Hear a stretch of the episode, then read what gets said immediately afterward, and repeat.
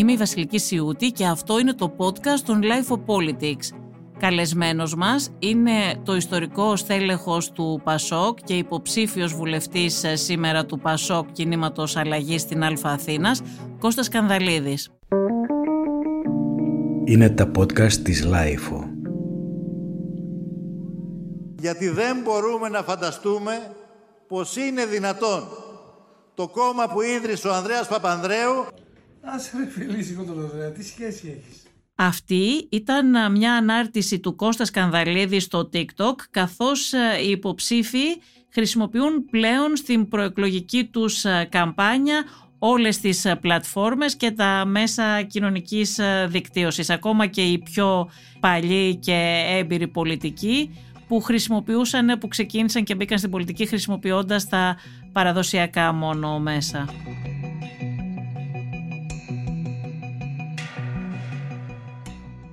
Κύριε Σκανδαλίδη, σας καλωσορίζουμε στο στούντιο της LIFO και στο LIFO Politics. Είστε ένας πολιτικός που έχει ζήσει νομίζω όλες τις προεκλογικές αναμετρήσεις της μεταπολίτευσης, έτσι δεν είναι; Βεβαίως. Ήθελα να σας ρωτήσω πόσο ε, διαφορετικές είναι ή δεν είναι αυτές οι συγκεκριμένες εκλογές και αυτή η προεκλογική περίοδος. Έχουμε κάτι που είπαμε και πριν, λίγο πριν ξεκινήσουμε ότι είναι οι πρώτες εκλογές που έχουμε μετά από την πανδημία Ναι. και αυτό ήταν κάτι πρωτόγνωρο και είναι και εκλογές μετά τα μνημόνια, μετά την κρίση, της κρίσης που πέρασε η χώρα και θα ήθελα, θα ήθελα ένα τέτοιο σχόλιο στην αρχή, δηλαδή να ξεκινήσουμε έτσι να μας πείτε πόσο διαφορετικές είναι αυτές οι Ωραία, εκλογές. είναι, είναι πολύ διαφορετικές και θα έλεγα ότι είναι και διαφορετικές σε σχέση με άλλες που γίνανε κατά καιρούς. Δηλαδή, γιατί δεν είναι διαφορετικές σχέση με το, ας πούμε, το 74, το 74 ή το 77 ή το 81. Είναι και διαφορετικές και σε σχέση με το 90, 94, 94, 96. Θέλω να πω δηλαδή ότι είναι πολύ διαφορετικές με την έννοια ότι άλλαξε η πολιτική. Έχω τη γνώμη ότι ενώ τα πράγματα προχώρησαν όλα αυτά τα χρόνια, η πολιτική έχω μια αίσθηση ότι φτώχινε. Ότι είναι πιο φτωχή από ό,τι παλιά. Δεν έχει παιδί μου, τη δύναμη του δημιουργικού έτσι, του, του από μέσα σου να, να δίνεις μια μάχη για ιδέες. Είναι μάχη για καρέκλες κυρίως και οι καρέκλες δεν βοηθάνε τα, ούτε τα κόμματα ούτε τη χώρα. Είναι άλλες εκλογές. Η Εκλογές- αλήθεια είναι ότι λείπει αυτό το στοιχείο Ναι. πράγματι της ιδεολογικής ε, όχι με την έννοια διαμάχης. της, όχι με την έννοια της ε, θεωρητική ας πούμε και, και την έννοια της, της ε, Πολιτική. βιωματι, βιωματικής σχέσης με την πολιτική. Αυτό είναι που εγώ το έχω ζήσει, επειδή έχω ζήσει από την πρώτη μέρα που ιδρύθηκε το Πασόκ. Δηλαδή να σκεφτείτε ότι γράφτηκα στο, στην, το- στην ομάδα πρωτοβουλίας του νησιού μου της ΚΟ στις 4 Σεπτεμβρίου του 1974. Και έκτοτε είμαι σε μια παράταξη που την υπηρέτησα όσο μπορούσα και όσο μπορώ ακόμα και έχω κάτι να πω. Και αυτό είναι, έχω ζήσει όλες αυτές τις περιόδους. Πρέπει να σας πω λοιπόν ότι το πρώτο μου συμπέρασμα είναι ότι η πολιτική αν δεν, αν δεν ξαναποκτήσει τον, τον, τον χαρακτήρα τον ποιητικό της χαρακτήρα με την έννοια την ευρεία του ποιό, δημιουργό ας πούμε και να έχει κάποιους στόχους, να πει κάποιες ιδέες, να έχει κάποια οράματα όλο ένα θα γίνεται και μια τεχνική διαχείριση της εξουσίας και αυτό δεν είναι, είναι ακόμα ένα επάγγελμα. Εγώ δεν το θεωρώ ότι είναι επάγγελμα. Δεν μ' αρέσει. Έχουμε στην ουσία δηλαδή κάποιες ομάδες που αυτή τη στιγμή διεκδικούν την εξουσία. Κάποιες πολιτικές ομάδες που διεκδικούν Ναι, την εξουσία. γιατί τώρα κοιτάξτε, ας πούμε, βλέπω τώρα τα προγράμματα των κομμάτων. Ας πούμε. Εμείς είχαμε πάντα ένα πρόγραμμα μεγάλων αλλαγών, μεταρρυθμίσεων, το έχουμε πάλι αυτό. Βλέπω ότι σε πολλά σημεία του προγράμματος, ε, που- όπως είναι και φυσικό ας πούμε σε ένα βαθμό, ακου- ακολουθεί ο, ο Τσίπρας και ο ΣΥΡΙΖΑ με την έννοια ότι και αυτοί κάποιες αλλαγές θέλουν, που πολλές φορές αυτά που λέμε εμείς θα λένε και αυτοί. Τώρα βλέπω όμως και τον κύριο Μητσοτάκη που λέει επίση πολλά, και πολλά από αυτά που λέμε εμείς. Δηλαδή, αυξάνει τους μισθούς, κάνει, ε, μειώνει τους φόρους, κάνει ε, κοινωνικό κράτος, λέει οτιδήποτε άλλο. Θεωρητικά λοιπόν, όσο περνάει ο καιρός, ταυτίζονται οι προθέσεις, αλλά διαφο- διαφο- διαχω- ε, διαχωρίζονται οι πρακτικές. Αντιπαρατίθεται οι πρακτικές και οι πρακτικές εξουσίας είναι αυτές που κρίνουν. Καλά, πλέον. εδώ στην πράξη έχουμε και δύο διαφορετικά και δύο άλλα πράγματα ακόμα. Πέρα από αυτό που είπατε εσείς ότι συμβαίνει όντως. Έχουμε και το Πασόκ, το, μάλλον όχι, τη Νέα Δημοκρατία που προσπαθεί να κάνει μια στροφή στο κέντρο με τον Κυριάκο Μητσοτάκη και ε, δέχεται και κριτική μεγάλη από τα δεξιά της ότι έχει γίνει ποτάμι, ότι έχουν γίνει κεντρό ή δεν ξέρω εγώ τι. Και απ' την άλλη έχουμε και από τον ΣΥΡΙΖΑ αντίστοιχα μία στροφή προς τα δεξιά ο ΣΥΡΙΖΑ, να έρθει και αυτός προς το κέντρο.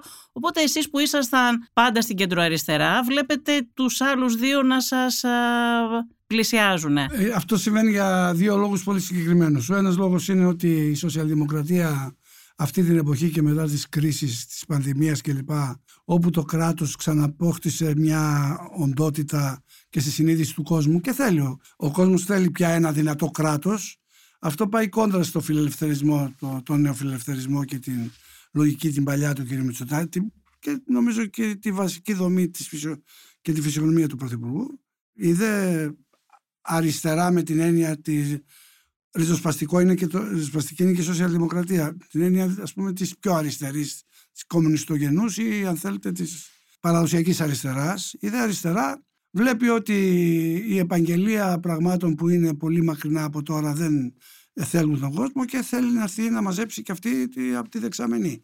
Η γνωστή δεξαμενή, ενώ δεν υπάρχει πολιτικό κέντρο με την έννοια το ότι είναι ένα κόμμα που θα εκφράσει το κέντρο, το κοινωνικό κέντρο είναι η πλειοψηφία πια του, του λαού, ιδιαίτερα μετά το 80, που έγινε μια μεγάλη, μικρή και μεσαία τάξη, που ήταν παλιά, δεν υπήρχε αυτή.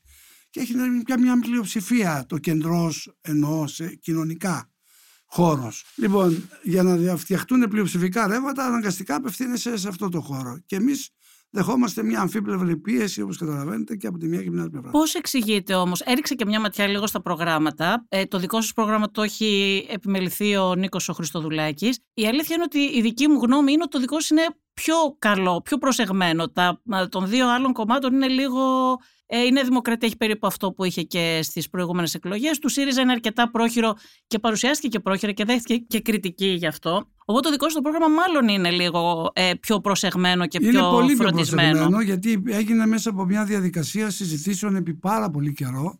Οι προγραμματικές επεξεργασίες στο Πασόκ γινόντουσαν και επιφόφη γεννηματά. Δεν, ήταν, δεν είναι τωρινές. Όμως όταν ήρθε ο Ανδρουλάκης, έγινε αυτό, επιταχύνθηκε και εδώ και 8 μήνες, 9 μήνες έχουμε παρουσιάσει ένα πρόγραμμα πλήρες. Αυτό που ήθελα να σας ρωτήσω, κύριε Σκανδαλίδη, είναι γιατί αφού και η Νέα Δημοκρατία προσπαθεί να κάνει μια στροφή ε, προς το κέντρο και ο ΣΥΡΙΖΑ το ίδιο, ή προς την κέντρο αριστερά αν θέλετε ο ΣΥΡΙΖΑ.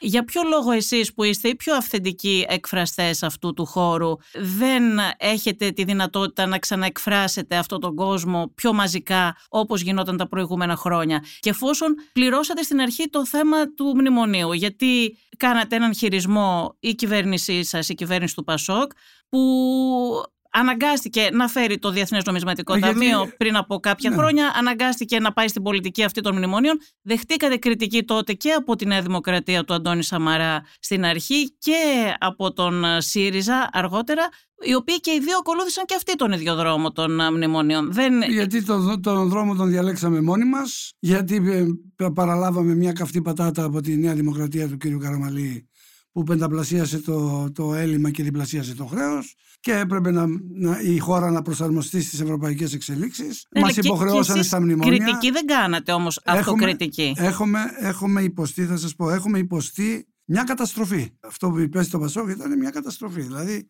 ξαφνικά από ένα κόμμα που έκφραζε πλήρω. Ναι, γιατί δεν επανήλθατε εκεί που ήσασταν, γιατί εφόσον για, και, για και ο ΣΥΡΙΖΑ που πήρε τη θέση σας πάλι την ίδια πολιτική ακολούθησε. Για να επανέλθεις Καταρχήν, το ότι τα άλλα κόμματα ακολουθήσαν την ίδια πολιτική και η Νέα Δημοκρατία και ο ΣΥΡΙΖΑ. Και μάλιστα ο ΣΥΡΙΖΑ έφερε και ένα χειρότερο μνημόνιο από τα δύο πρώτα και καθυστέρησε και τη χώρα τρία χρόνια να βγει από, το, από τα μνημόνια. Δείχνουν, ότι, δείχνουν ακριβώς αυτή την, την, την, την αντίφαση ανάμεσα στα ζάπια του κυρίου Σαμαρά και τις πλατείες των αγανακτισμένων του κυρίου Τσίπρα ε, με την ε, μετέπειτα πολιτική τους. Αλλά πρέπει να σας πω όταν, σε, από την εμπειρία μου στην πολιτική ότι όταν σου συμβαίνει μια τέτοια, τέτοιου τύπου καταστροφή πρέπει να έρθει άλλη μια, όχι καταστροφή, να έρθει άλλη μια ειδική ας πούμε φάση όπου σε καθιστά ξανά αναγκαίο, φτάνει εσύ να έχεις κρατήσει γερά τα ζύγια, να μην πας δηλαδή να μην αλλάξει χαρακτήρα, να μην αλλάξει φυσιογνωμία. Σε ό,τι αφορά το να μην αλλάξουμε, το κάναμε σε ένα μεγάλο βαθμό. Και νομίζω ότι οι προσπάθειες και, με και με τον και με τον Γιώργο τον Παπαδρέου και με τον Βενιζέλο και με την uh, κυρία Γεννηματά ήταν προσπάθειες να κρατήσουν την παράταξη και να τη διευρύνουν. Αλλά φτάσατε κάποια στιγμή στο 4-5% επί ναι, Βενιζέλου, ναι, ναι, ναι, νομίζω. Αυτό δε, δε, δείχνει ότι δεν ήταν τόσο επιτυχής αυτή η προσπάθεια. Όχι, όχι, όχι. Συγκρατήθηκε, συγκρατήθηκε. Μην ξεχνάτε ότι όταν πήγαμε στο 4% στο 4,5% Είχε, είχαμε και άλλο 2% του κ. Παπανδρέου που ήταν, είχε κάνει άλλο κόμμα και κατέβηκε στις ίδιες εκλογές. Συγκρατήθηκε και με τη φόβη γεννηματάς σταθερο... ε, ανέβηκε και όλα με ένα, δηλαδή ξανά έγινε ένας υπαρκτός σοβαρός χώρος. Τώρα, από εκεί οι ίδιες οι συνθήκες διαμορφώνουν τα πράγματα και νομίζω ότι σιγά σιγά η δική μας φωνή έχει αρχίσει να ακούγεται πια, δεν είναι όπως ήταν πριν. Πέρασαν πολλά χρόνια βέβαια και πρέπει να πω ότι ήταν και δύσκολα χρόνια. Τώρα όμως, ιδιαίτερα μετά και την καινούργια ηγεσία που έχουμε υπάρχει μια ανανέωση. Η φωνή σας έχει αρχίσει να ακούγεται πράγματι. Ε, τώρα πιστεύω ότι αυτή την εποχή είμαστε καλύτερα. Δεν, δεν μιλάω θριαμβικά. Μιλάω, είμαστε καλύτερα. Πάλι φαίνεται μια δυσκολία να ξεπεράσετε όμως ένα ποσοστό. Δηλαδή, είχε φανεί στην αρχή της δημοσκοπήση ότι μπορείτε να πάτε 15, 16 και 17% υπήρχαν κάποιες δημοσκοπήσεις που έδειχναν το Πασόκ όταν έγινε η αλλαγή της ηγεσίας. Και τώρα δείχνει πάλι να συμπιέζεται. Η πρώτη φάση του ενθουσιασμού ήταν. Πρέπει να πω ότι και ότι οι εξελίξεις όπως έγιναν μετά συνολικότερα αλλά και ο τρόπος που μας αντιμετώπισαν και τα άλλα κόμματα γιατί μας αντιμετώπισαν από την αρχή επιθετικά και να μην τυχόν και ε, αλλάξουμε την... Ε, Αυτό είναι και καλό ναι, όμως να σε υπολογίζει ναι, ο ναι. πολιτικός ναι. αντίπαλος, ενώ πριν δεν σε υπολόγιζε. Μας υπολόγιζαν τόσο πολύ μέχρι που μας εξαφάνισαν από τα μέσα μας και ενημέρωση. Εντάξει, τελευταία ακούγεστε όμως ναι, όπως λέτε ακουγόμαστε γιατί ξαναγινόμαστε επίκαιροι. Και ξέρετε, έχουν περάσει και άλλα κόμματα ε, αντίστοιχες περιπέτειες. Το S5 για παράδειγμα το θυμόσαστε πάρα πολύ καλά, ναι. ότι μετά και την α, εποχή Σρέντερ πέρασε μια πολύ δύσκολη περίοδο με τα ποσοστά του να έχουν συρρυκνωθεί πάρα είναι, πολύ. Είναι μακριά η νύχτα. Επανήλθαν κάπως Είναι όμως. μακριά η νύχτα που περάσαμε. Νομίζω ότι μπορεί να μην ξημέρωσε ακόμα μια μέρα που θα έλεγε κανείς ότι ανατέλει ο πράσινος ήλιος, μια που είναι ένα σύμβολο που όλοι το συζητάνε. Αλλά είναι μια χαραυγή. Δηλαδή, νομίζω ότι αυτές οι εκλογές θα είναι ένα, μια, όχι σταθεροποίηση, θα είναι μια άνοδος τόσο σοβαρή που θα μας καταστήσει απαραίτητους για το πολιτικό σύστημα της χώρας. Αυτοκριτική πάντως, για να κλείσουμε το κεφάλαιο του παρελθόντος και να έρθουμε στο σήμερα, αυτοκριτική, έτσι μια γενναία αυτοκριτική δεν κάνατε κι εσείς για όλα αυτά τα χρόνια της Πώς κρίσης και ειδικά για την επιλογή σας να πάτε τη χώρα στα μνημόνια που ήταν αυτή που σας στήχησε και σας συρρήκνωσε ως κόμμα. Η, η, η, η, άποψή μου είναι ότι η επιλογή μας να πάμε τη χώρα στα μνημόνια ήταν μονόδρομος. Απλά Ακόμα και ο πρώην Πρωθυπουργός, ο Κώστας Σιμίτης, έχει ασκήσει κριτική σε αυτό Ναι, το και πράγμα. Εγώ, και και έχει, εγώ έχω έχει πει ασκήσει. ότι δεν ήταν ακριβώς και εγώ, έχω, μονόδρομος. και εγώ έχω ασκήσει κριτική. Η κριτική δεν είναι τόσο στο, στο ότι πήγαμε στο μνημόνιο, ως το, αλλά κυρίως στο ότι δεν ζητήσαμε, δεν ζητήσαμε τη συνδρομή των άλλων δυνάμεων με την απειλή των εκλογών. Δηλαδή, όταν πήραμε την κυβέρνηση τον, ε, το 2009, το φθινόπωρο, και φτάσαμε στο Καστελόριζο, έπρεπε στη Βουλή, εκείνη τη Βουλή, να ζητήσουμε συνταγματική πλειοψηφία.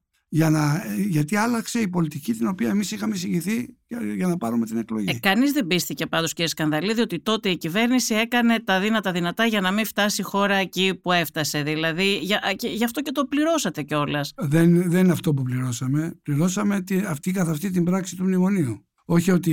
Ναι, αλλά ήταν δεν μια ασκήσαμε. επιλογή Κάναμε αυτή. μεγάλες προσπάθειες. Δεν λέω ότι ήταν όλες επιτυχημένες. Δεν λέω ότι δεν υπήρχαν τακτικά και άλλες επιλογές. Και είχε και όπλα εκείνη Όμως την η περίοδο. χώρα η χώρα ήτανε- περισσότερα. Η χώρα όμως ήταν σε, σε χρεοκοπία κανονική. Δεν ήταν απλά μια χώρα που μπορούσες να παίξεις. Ναι, αλλά η πολιτική που ακολούθησε Και η ήταν αντι- τιμωρητική αυτή που επέβαλε η Γερμανία κυρίως. Ναι, ε, αυτό μπορούσε να το αντιμετωπίσει οποιαδήποτε κυβέρνηση, αφού σε απειλούσαν από την, με την έξοδο από το ευρώ. Σε απειλούσαν ανοιχτά για την, με την έξοδο από το ευρώ. Ήταν μια χώρα στα βράχια. Μπορούσε και η Ελλάδα όμως να απειλήσει. Είχε και η Ελλάδα χαρτιά εκείνη την περίοδο. Και αυτό αποδείχθηκε μετά και από ομολογίες και των ίδιων, το- ακόμα και Γερμανών πολιτικών και Ευρωπαίων, ότι φοβόντουσαν την Ελλάδα εκείνη την περίοδο. Τη φοβόντουσαν γιατί θα αποσταθεροποιούσε το, Ναι.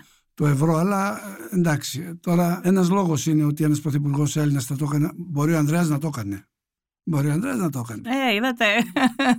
το λέτε κι εσείς ότι κάποιος άλλος μπορεί να το έκανε. Να είναι εκβιάσει με έναν τρόπο. να Ε, το, πει- είχε, το είχε κάνει. Να σπάσει την πόρτα της Μέρκελ και να της πει: Δώσε μου τόσα δισεκατομμύρια γιατί αλλιώς θα φύγω. Δεν Εντάξει. ξέρω Αυτό πώς, δεν αλλά... είναι, ακούστε, Ναι. είναι άλλη καιρή. Δεν είναι τόσο εύκολο. Δεν είναι τόσο εύκολο. Εγώ είμαι, έχω μάθει από μικρό παιδί με την ε, πολιτική παρουσία του Ανδρέα και τη σχέση που είχα μαζί του. Έμαθα πολιτική από αυτόν και έχω τη γνώμη ότι λείπουν οι ριζοσπάστες πολιτικοί που μπορούν να κάνουν να πάρουν το ρίσκο ξέροντας ότι θα πετύχουν με το ρίσκο που θα πάρουν γιατί είναι άλλου τύπου οι ηγέτες εκείνης της εποχής με τι σημαίνει. Άλλαξαν οι καιροί τελείως. Γιατί δεν υπάρχουν όπως και ευρωπαϊκοί. Πια; Θα μπορούσα να, να απαντήσω στην ερώτησή σας λέγοντας γιατί όπως εμείς είχαμε άλλες πολιτικές ηγεσίες έτσι και η Ευρώπη είχε άλλες πολιτικές ηγεσίες. Δεν υπήρχε ούτε ο Μιτεράν, δεν υπήρχε ούτε η Θάτσερ ούτε κανένας. Η Θάτσερ έλεγε ότι έγραφε στο Ιαστά από μνημονέματά της ότι αυτός ο Παπανδρέου λέει ήταν το, το άτακτο παιδί της ευρωπαϊκή της ευρωπαϊκής κοινότητας. Δεν έφυγε ποτέ από Συμβούλιο Κορυφής χωρίς να πάρει κάτι για την Ελλάδα. Γιατί απογορούσε, γιατί ασκούσε βέτο, γιατί έκανε όλα αυτά. Και παράλληλα όμως ήταν και οι Ευρωπαίοι ηγέτες σε τέτοιο. Δεν είχαν, δεν είχαν τόσο, είχαν πιο πολύ το ευρωπαϊκό όραμα και την, την ευρωπαϊκή ενοποίηση. Δεν είχαν τον κινησμό που είχε η Μέρκελ και ο ναι, Σόιμπλε, ναι, το οποίο ήταν πια μια Ευρώπη σε κρίση, είχε μπει ήδη σε κρίση. Και αυτό που έγινε από το.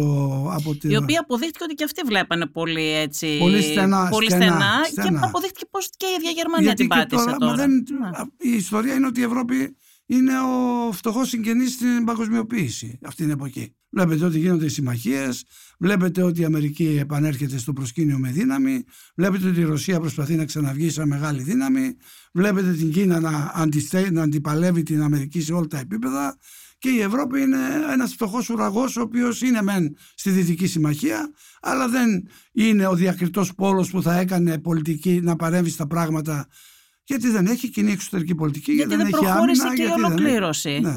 Εμείς όμως, όπως θυμόσαστε, από τα, όλα τα κόμματα της χώρας ήμασταν οι μόνοι που επιμέναμε από τότε σε όλα και στο Ευρωπαϊκό Σύνταγμα και στην ε, πολιτική ενοποίηση και στην ε, κοινή πολιτική, εξωτερική πολιτική και άμυνα. Η Ελλάδα πώς πρέπει να παίξει κάτι γνώμη σας και σε αυτές τις ισορροπίες σε σχέση με την Ευρώπη, τη Γερμανία, την Αμερική; Να μην ξεχνά ότι είναι ένα μέλος στρατηγικά ενταγμένο στη Δύση με την έννοια της αντιπαράθεσης Δύσης και Ανατολής που φαίνεται να βρίσκεται στα σκαριά και να είναι ένας παγκόσμιος οικονομικός πόλεμος αλλά έχει κάθε δυνατότητα όχι μόνο για λόγους ιστορικούς και πολιτισμικούς αλλά και για λόγους ε, τεχνοκρατικούς και αν θέλετε και δυνάμεων, παραγωγικών δυνάμεων και λαών που έχουν δυνατότητα να προχωρήσουν μπροστά να παίξει το ρόλο ενός ισότιμου ε, πόλου στο πολυπολικό σύστημα που δημιουργείται. Πλαίσια μιας δυτικής συμμαχίας, γιατί μην νομίζετε ότι και αυτές είναι σταθερές.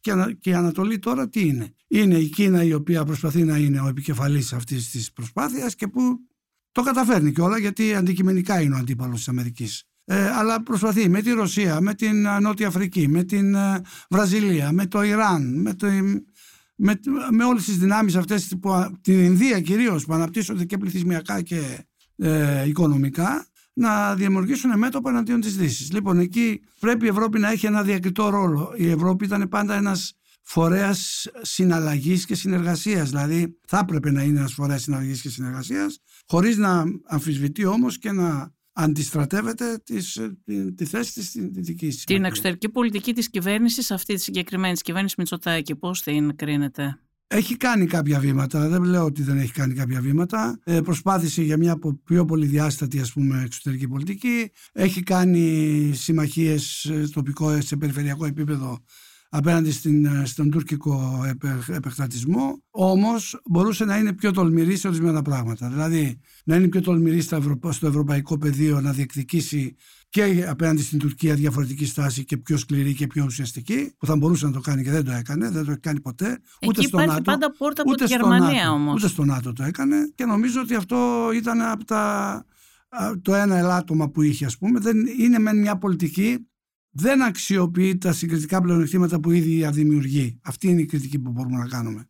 Και το δεύτερο πεδίο της κριτικής είναι ότι όταν μιλάς για μια νέα εθνική στρατηγική στην ουσία, γιατί μπήκαμε σε ένα καινούργιο κόσμο, σε μια καινούργια εποχή, δεν θα έπρεπε να έχεις ένα εθνικό μέτωπο ενιαίο, δεν θα έπρεπε να έχεις φτιάξει αυτό το σύστημα εσωτερικά στη χώρα Διαβάζουμε συνέχεια άρθρα είτε από τη μια είτε από την άλλη κατάσταση και κάνουμε πολιτικές που η κυβέρνηση τη παίρνει πάνω της ενώ θα μπορούσε να έχει. Και δεν υπάρχει και καθόλου συνεργασία. Ενώ δεν υπάρχουν μεγάλες διαφορές μεταξύ των κομμάτων, για παράδειγμα Νέα Δημοκρατία, Πασόκ και ΣΥΡΙΖΑ, στην ουσία δεν έχουν μεγάλες διαφορές στην εξωτερική ευρωπαϊκή, πολιτική. Ναι. Και παρόλα αυτά ναι. δεν έχει συγκληθεί καμία τι να να σας πω ένα ιστορικό παράδειγμα. Δεν έχει γίνει καμία πρωτοβουλία τα κόμματα Να τουλάχιστον σα- να συνεννοηθείτε Να σας πω μεταξύ ένα, σας. ένα ιστορικό παράδειγμα. Στη χειρότερη περίοδο των σχέσεων του Πασόκ, όταν πρώτο ιδρύθηκε με τη Νέα Δημοκρατία, ο Παπανδρέου και ο Καραμαλής οι παλιοί είχαν πάντα διάβολο επικοινωνίας. Σε όλη τη διάρκεια. Για τα θέματα εξωτερικής πολιτικής. Για όλα τα εθνικά θέματα. τα εθνικά θέματα. Δηλαδή υπήρχαν πολλές φορές που ο Παπανδρέου, α, ε, όντας στην αντιπολίτευση, ασκούσε μια πολιτική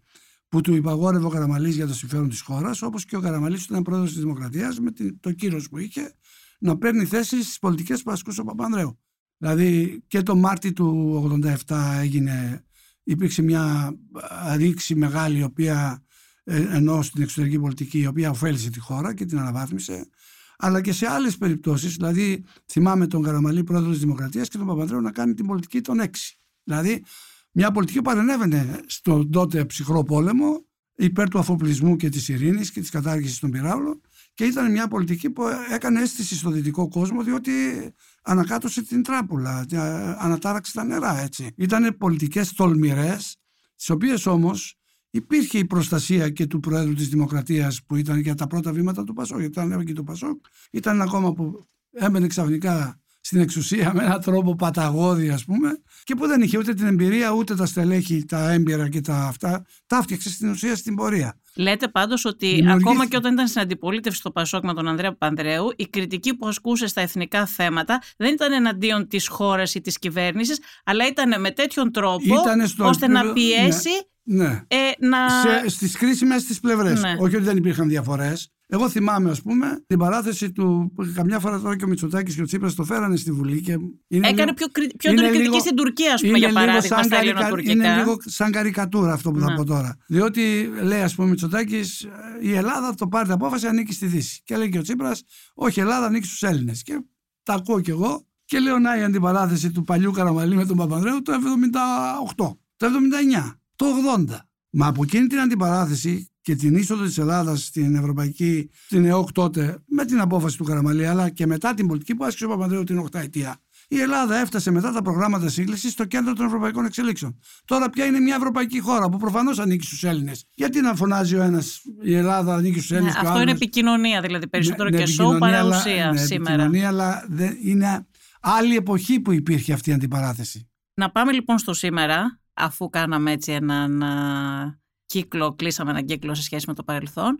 Και θέλω να σας ρωτήσω, το, σε αυτό που ρωτάνε και αυτό για το οποίο ενδιαφέρονται οι περισσότεροι σήμερα είναι για το τι θα κάνει το Πασόκ. Επειδή έτσι όπως είναι τα πράγματα δεν φαίνεται να έχει αυτοδυναμία στην πρώτη Κυριακή τουλάχιστον με τίποτα κανείς, ε, αλλά και για τις δεύτερες εκλογές αν γίνουν πάλι δεν είναι καθόλου βέβαιη η αυτοδυναμία κάποιου κόμματος. Όλοι λοιπόν ρωτάνε τι θα κάνει το Πασόκ και εσείς έχετε μπερδέψει τον κόσμο με αυτά που λέτε και δεν ξέρω, μάλλον σας έχει στοιχήσει κιόλας από ό,τι φαίνεται από τις Δεν ξέρω πώς θα μας αυτό. έχει στοιχήσει, αλλά δεν, τον- δεν πιστεύω ότι, το- ότι αυτά που λέμε θα έπρεπε να μπερδεύουν τον κόσμο. Ο Ανδρουλάκης είπε πρόσφατα ότι στις εκλογές ψηφίζεις Πασόκ και βγαίνεις Πασο- βγαίνει Πασόκ. Ναι. Πώς θα βγει το Πασόκ; Ναι, βγαίνει η Πασόκ ως Όχι η εξής. κυβέρνηση. Ως εξής. Υπάρχουν τρεις προτάσεις διακυβέρνησης στη χώρα. Η πρώτη είναι της Νέας Δημοκρατίας. Λέει, ας πούμε, ο κ. Μητσοτάκης, ή εγώ ή το χάος. Και πέστε ότι στην πρώτη Κυριακή δεν τον ψηφίζει τον Μητσοτάκη ο λαός να είναι αυτοδύναμος και ότι και τη δεύτερη δεν τον ψηφίζει πάλι να είναι αυτοδύναμος. Που σημαίνει ότι επέλεξε το χάος κατά τον κύριο Μητσοτάκη. Ναι. Γιατί επικεφαλής του χάους πρέπει να είναι πρωθυπουργός ξανά ο Μητσοτάκης, επειδή είναι πρώτο κόμμα. Αφού επέλεξε ο λαός να ακυρώσει την πολιτική του και θέλει άλλη πολιτική, γιατί να είναι ο Μητσοτάκης πρωθυπουργός; Ωραία, ποιος να είναι; Πρώτο, περιμένουμε. Ε, από από εσάς φτάσω. περιμένουμε το ποιος θα θα είναι. φτάσω και εκεί, δεν θα το ακούσετε. Θα φτάσω και εκεί. Πάμε στη δεύτερη πρόταση διακυβέρνησης που είναι του κ. Τσίπρα. Ο οποίος λέει, ή είμαι πρώτος και ακυρώνει με αυτόν τον τρόπο την απλή αναλογική, για να μπω σε κυβέρνηση και να είμαι εγώ πρωθυπουργός, ή αλλιώς δεν μπαίνω σε κυβέρνηση συνεργασίας. Παρ' όλα αυτά, προτείνω μια προοδευτική κυβέρνηση με το Πασόκ, το ΣΥΡΙΖΑ, το ΚΚΕ και το ΜΕΡΑ25 στην αρχή. Στην πορεία, Τα έχει αλλάξει λίγο. όχι, δεν τα έχει αλλάξει αυτός, τα άλλαξαν Ε, και ο ίδιος μίλησε μέχρι και η κυβέρνηση Ε, ενοχής ε, πριν Ναι, αλλά λίγες για μέρες. τον, τον ανάγκασαν τα κόμματα να πάει σε κυβέρνηση ανοχή. Διότι εμείς μεν λέμε δεν συνεργαζόμαστε με το ΣΥΡΙΖΑ, αλλά ο κόσμος λέει άμα χρειαστεί θα συνεργαστείτε. Στο μυαλό του έχει αυτό ο κόσμος. Και αυτό είναι λάθος, γιατί μερικά πράγματα, άμα γράφονται στην πέτρα, γράφονται. Αλλά το μέρα, ο, το, ήταν δυνατότητα το ΚΚΕ και ο- το ΜΕΡΑ25 να μπουν στην ίδια κυβέρνηση με τον Πασό και το ΣΥΡΙΖΑ που έχουν τελείως διαφορετικούς προσανατολισμούς στρατηγικούς. Πόσο θα άντεχε αυτή η κυβέρνηση; Και φτάνει μετά, αφού αποκυρώνεται και έρχεται και η ιστορία του Μέρα 25 και της Δραχμής, και τώρα λέει κυβέρνηση ανοχή. Μα αν η κυβέρνηση της Νέας Δημοκρατίας που είναι αυτοδύναμη με 156 βουλευτές πάει σε μια παραλυτική αυτοδυναμία, σκέφτεστε μια κυβέρνηση μειοψηφία στη Βουλή που έχει απέναντι δύο κόμματα με ανοχή που έχουν άλλους προσανατολισμούς για τη χώρα. Αυτό, κατά τη γνώμη, ήταν μια λάθος στρατηγική του, του Τσίπρα, την οποία πληρώνει και όλα επί της ουσίας. Άρα λοιπόν, να και η δεύτερη πρόταση. Και έρχεται λοιπόν η, η εντολή σε εμάς. Σε εμάς η εντολή είναι συνταγματική επιταγή, είναι το τρίτο κόμμα. Είναι υποχρεωμένο να προτείνει η κυβέρνηση. Το Πασόκ δεν έχει καμία διάθεση να προτείνει την κυβέρνηση του κ. Μητσοτάκη ούτε την κυβέρνηση του κ. Τσίπρα. Να προτείνει μια προγραμματική συμφωνία σε 5-10 σημεία που θα είναι απολύτως για μας. Γιατί δεν τα λέτε από τώρα τα αυτά λέμε τα σιγά σημεία; σιγά. Τα λέμε. Τα, Ποια τα είναι λέμε. αυτά τα. Αυτό θα ήταν. Ε, ε, να σας πω κάτι. Εγώ θεωρώ άδικη την κριτική που γίνεται για το θέμα του Πρωθυπουργού και την πίεση που ασκείται στο Πασόκ, πες μας το όνομα κτλ. Ναι. Έτσι. Γιατί πράγματι ο Νίκος Ανδρουλέκη ποτέ δεν είπε ότι θα επιβάλλει αυτό στον α, Πρωθυπουργό. Είπε ότι θα είναι Ναι. ε, Να προϊόν σας, πω- να σας πω συνένεση. μερικά από αυτά τα σημεία. Να σας πω. Α, αυτό όμως που θα έπρεπε να είναι πιο έντιμο πολιτικά από την πλευρά σας, εφόσον βάζετε αυτό το θέμα, για να ξέρει και ο κόσμος που θα ψηφίσει, ε, θα έπρεπε να πείτε ποιες είναι αυτές οι προγραμματικές. ναι, Ε, πιστεύω. οι, οι όροι που βάζετε, οι προγραμματικοί. Ότι Πιστεύω. θέλουμε για να στηρίξουμε μια κυβέρνηση, θέλουμε να κάνει αυτό, αυτό και αυτό. Δέκα σημεία, Ναι, ας πούμε, για πιστεύω, παράδειγμα. πιστεύω ότι τα έχουμε πει και τα λέμε και θα τα πούμε και πιο συγκροτημένα τις επόμενες μέρες. Είναι καταρχήν το θέμα της άλλης κατανομής των πόρων του Ταμείου Ανάπτυξης. Πάρα τεράστιο θέμα. Με προτεραιότητα παραγωγικές επενδύσεις και όχι εξαγορές παραγωγικών δομών στην Ελλάδα που είναι και αντιπαραγωγικές στην ουσία. Δηλαδή, Ναι, καλά, δεν θα μπορέσουμε Ναι. να επεκταθούμε, αν μπορείτε να μας τα πείτε Ε, ε, επιγραμματικά. Πρώτον, ναι. λοιπόν, άλλη κατανομή των πόρων, με προτεραιότητα στο κοινωνικό κράτος, την περιφερειακή ανάπτυξη και την πράσινη ανάπτυξη. Ριζικά διαφορετική. Για παράδειγμα, στην υγεία, το 1,2 που δίνει από το Ταμείο Ανάκαμψης να γίνει 8%. ή Ωραία, 9%. Αυτό είναι η δεύτερη, η ο 10%. δεύτερος όρος. Όχι, είναι μέσα, εξηγώ τον πρώτο όρο Ναι. που είναι σημεία όμως διαφορετικά. Ή τα θέματα της κοινωνικής κατοικίας όπως τα έχει αναλύσει ο, ο πρόεδρος του Πασόκ, ή τα θέματα της, ε, θεσμική, της θεσμικής ανασυγκρότησης των συλλογικών διαπραγματεύσεων και όλα αυτά στις εργασιακές σχέσεις. Όλο το πρόγραμμά που σας, είναι- δηλαδή. όχι, όχι, περίπου. όχι, όχι, όχι. Είναι πολύ συγκεκριμένα πράγματα που δεν πάμε πίσω. Η αποκέντρωση, δεν πάμε το Μαξίμου να κάνει τις, ε, τις αναθέσεις απευθείας και να σχεδιάζονται όλα κεντρικά. Υπάρχουν περιφέρειες της χώρας οι οποίες πρέπει να αποκτήσουν τη δική τους δυναμική κτλ.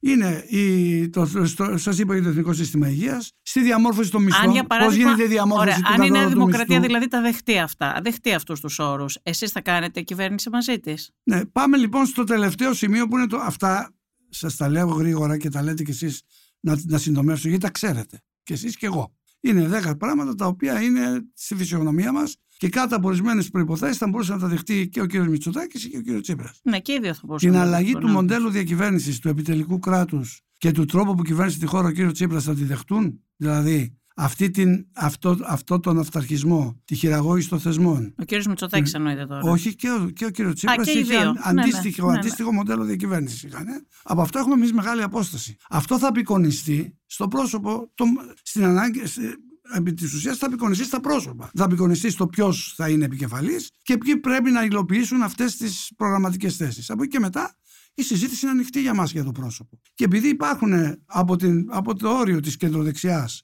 μέχρι την κεντροαριστερά, να το πω έτσι, ευρέως, όχι μόνο από το δικό μας χώρο και από τους άλλους χώρους υπάρχουν.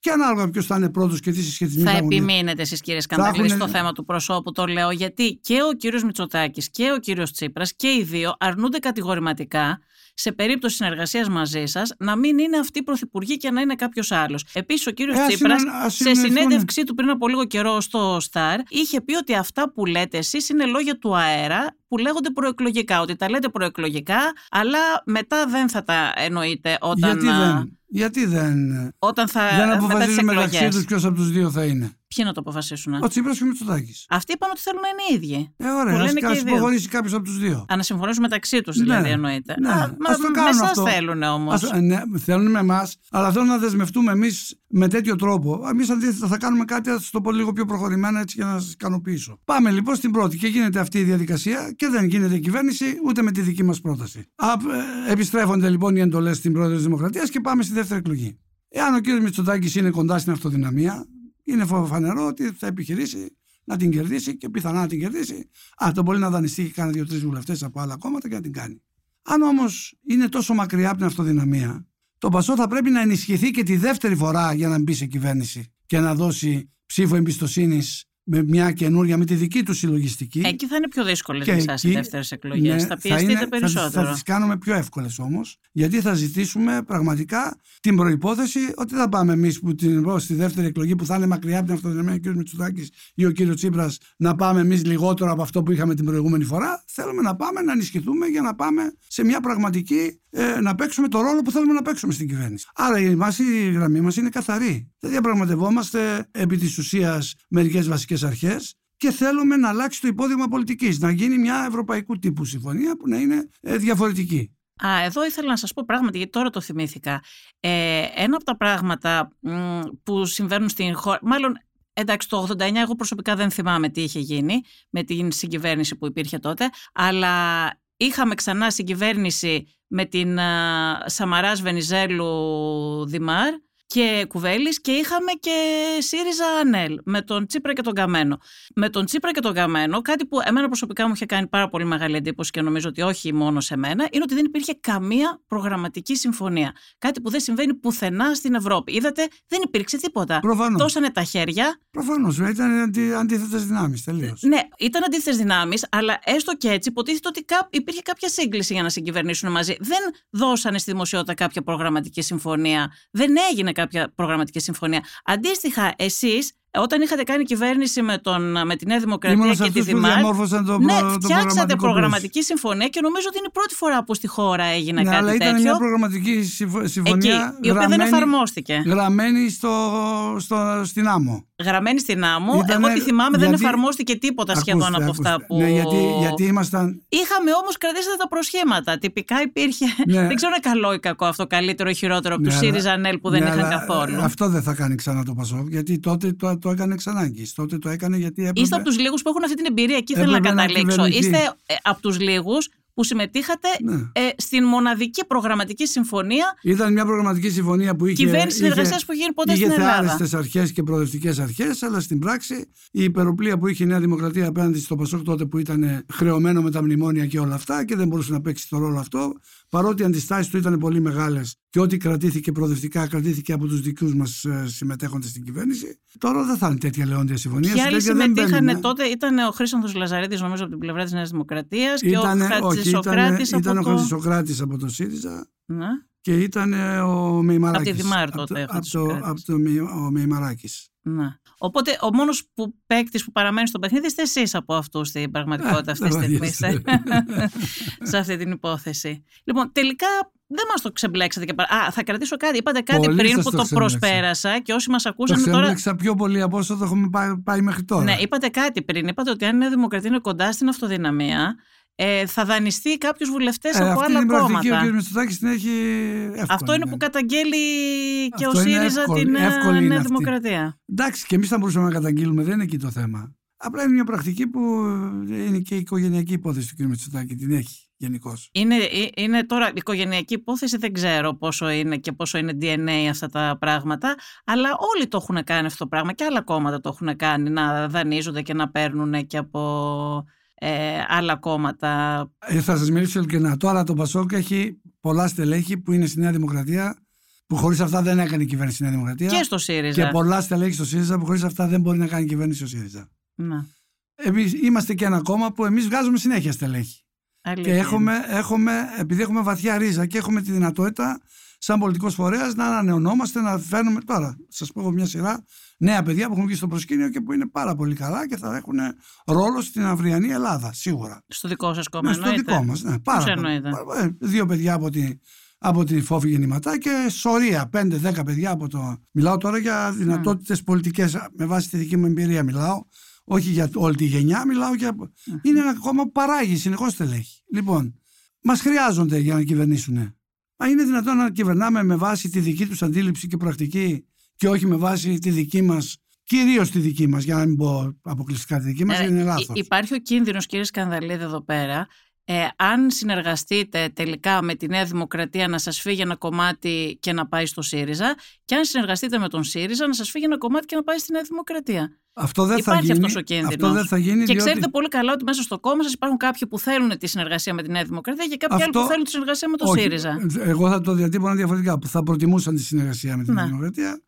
με τους καταγγείλει του ανθρώπους ότι θα φύγουν από το Πασόκ την επόμενη των εκλογών. Λοιπόν, αυτό είναι, αυτό είναι αλήθεια, αλλά αυτό δεν λέει τίποτα. Αυτό που, λέει, αυτό που λέω εγώ είναι διαφορετικό. Δεν πρέπει να πάμε να παραδοθούμε σε κανέναν. Εμείς θα εφαρμόσουμε την πολιτική μας, την αυτονομία μας και θα ζητήσουμε μια πραγματικά άλλη πολιτική συνεργασιών που να έχει βάση και να είναι και ισότιμη και να έχει και μια δυνατότητα να εκφράζεται όχι με τους ίδιους υπουργούς με, με, να εκφράζεται με τους τομείς της κυβερνητικής πολιτικής και τα αντίστοιχα πρόσωπα που θα αναλάβουν. Όχι βάζουμε έναν υπουργό και ένα, από το ένα κόμμα και ένα υφυπουργό από το άλλο και ένα γενικό γραμματέα από το τρίτο. Αυτά δεν γίνονται.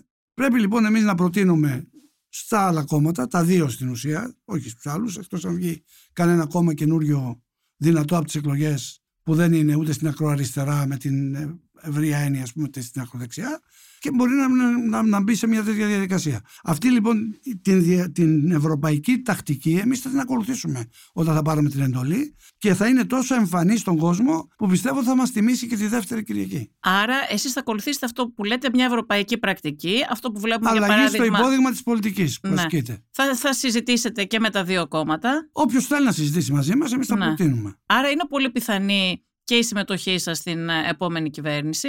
Θα έλεγα ότι κάτω από συγκεκριμένη απόφαση αλλαγής του λαού, αλλαγής του λαού, του μοντέλου διακυβέρνησης, προφανώς εμείς θα αφήσουμε κυβέρνητη τη χώρα. Πάντως είναι μια δύσκολη κατάσταση αυτή, γιατί σίγουρα θα έχει κόστος το Πασόκ Μας αν αρέσουν τα χρειαστεί δύσκολα, μας να αρέσουν. μπει στην κυβέρνηση και δεν μπει, αλλά ίσως να έχει κόστος και αν δεν μπει. Ναι, Μπει ίσ- δεν μπει, ίσως δηλαδή να όμως- υπάρχει ένα Ίσως κόστο. όμως το ισχυρό ποσοστό που ελπίζουμε να πάρουμε την πρώτη Κυριακή και που με την τακτική που σας είπα θα το προσπαθήσουμε να το διατηρήσουμε και να το αυξήσουμε τη δεύτερη, να μας δώσει τη δυνατότητα να παίξουμε πραγματικά τον αποφασιστικό ρόλο για να είμαστε στην κυβέρνηση. Αν δεν παίζουμε κανένα ρόλο, δεν θα μπούμε. Η αλήθεια είναι ότι μας διαφωτίσατε λίγο, πράγματι. Τα αφήνετε βέβαια όλα ανοιχτά, αλλά απ' την άλλη, ναι, αλλά ήσασταν σας- σας αρκετά ρωτάω με το χέρι στην καρδιά. σαφεί. Εσείς τι θα λέγατε δηλαδή; Όχι, σίγουρα δεν μπορείτε να πείτε κάτι Καταρχήν άλλο, είναι γιατί αστείο. όσο δεν υπάρχει Είναι το αστείο αποτέλεσμα όταν της λες- κάλπη. Είναι αστείο όταν λες ότι δεν θες τον πρωθυπουργό το Μητσοτάκη ή το Τσίπρα να, να μας ρωτάς ε, ποιον έχεις στο μυαλό σου; Και αν σαν του λες τον Ανδρουλάκη, πες τον εαυτό σου, ας πούμε, για να,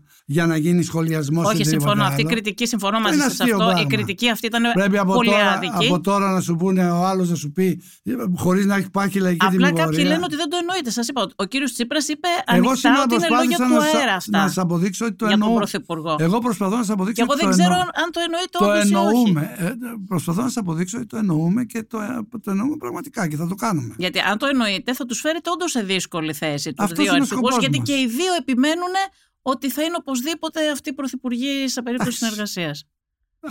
Ο καθένας έχει την τακτική του και την πρότασή του. Πάντως, η αλήθεια είναι ότι όντως μας διαφωτίσατε λίγο περισσότερο. Είναι ε, λίγο πιο ξεκάθαρο σε μένα τουλάχιστον για το πώς θα πορευτείτε τις επόμενες μέρες. Σας ευχαριστώ πάρα πολύ, κύριε Σκανδαλίδη. Να είστε καλά, να είστε καλά.